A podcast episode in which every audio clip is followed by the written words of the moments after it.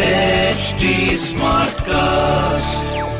You're listening to a Hindustan Times production, brought to you by HT Smartcast. देखिए, छठ पूजा की जो प्रथा है, ये बिहार, झारखंड और ईस्टर्न उत्तर प्रदेश में मनाई जाती है it is the six day after Diwali, इसीलिए इसे छठ पूजा कहते हैं और एक दिन बाद गोवर्धन पूजा के और आप तो जानते हैं कि द रिचुअल्स जो इस पूजा का हिस्सा है you know include a dip in the holy waters fasting offering prayers और इसके साथ साथ फूल और फल जो उगते हुए और डूबते हुए सूरज को ऑफ़र किए जाते हैं। मुंबई शहर में हम जानते हैं कि छठ पूजा की सबसे बड़ी गैदरिंग जो है जमावड़ा जो होता है, वो होता है मुंबई के जूहू बीच पर, गिरगांव चौपाटी पर और ऐसे ही अलग अलग वाटर बॉडीज के आसपास। अब हर साल छठ पूजा मनाई जाती है धूमधाम से मुंबई शहर में बिकॉज़ ये शहर ही है ऐसा।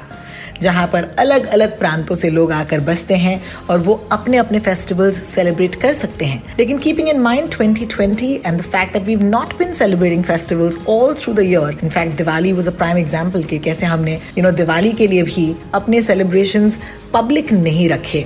It should not come as surprise कि छठ पूजा के सेलिब्रेशंस मुंबई में इस साल कैंसिल हो चुके हैं। Sachin Kalbag the executive editor of the Hindustan Times joining me on Mumbai smart news to give us the lowdown on these celebrations hi Sachin इस बार कोविड 19 की वजह से बीएमसी ने ये कहा है कि जो मास गैदरिंग है, बहुत सारे लोग जहाँ पे एक जगह पे आते हैं और सेलिब्रेट करते हैं, वो इस बार बैन किया गया है।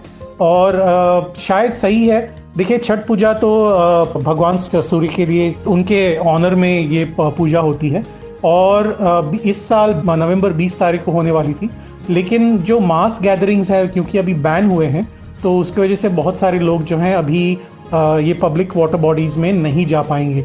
बीएमसी ने काफ़ी सारे गाइडलाइंस भी इशू किए हैं, और रिवर बैंक्स यानी नदी के किनारे बीचेस में और बाकी सारे वाटर बॉडीज़ में अगर आप ऑफरिंग्स दे रहे हो सूर्य भगवान को आप नहीं दे सकते। ये सारे, काफ़ी सारे जो गाइडलाइंस हैं, वो वही हैं जो हम हमारे दिनचर्या में इस्तेमाल करते हैं, जैसे कि फेस मास्क पहनना maintaining social distance and sanitisation अगर आपको फेस्टिवल में भाग लेना है तो आप कम से कम लोग इसमें भाग ले सकते हैं। और बीएमसी ने ये भी कहा है कि जो ऑर्गेनाइजेशंस है नॉर्थ इंडिया की, उत्तर भारतीय ऑर्गेनाइजेशन है, उनको भी गाइडलाइंस इशू किए हैं कि अगर आप किसी भी जगह इन लोगों को आप बुला रहे हो डिवोटीज को तो आपको क्या क्या करना चाहिए? दिवाली में और पहले सारे फेस्टिवल्स में, यानी कि ईद में दशहरा में, नवरात्रि में काफ़ी सारा डिसिप्लिन था। मुंबई करो के बीच और बहुत सारे लोग घर पर ही बैठे रहे और घर पे ही दिवाली दशहरा और ईद मनाई थी।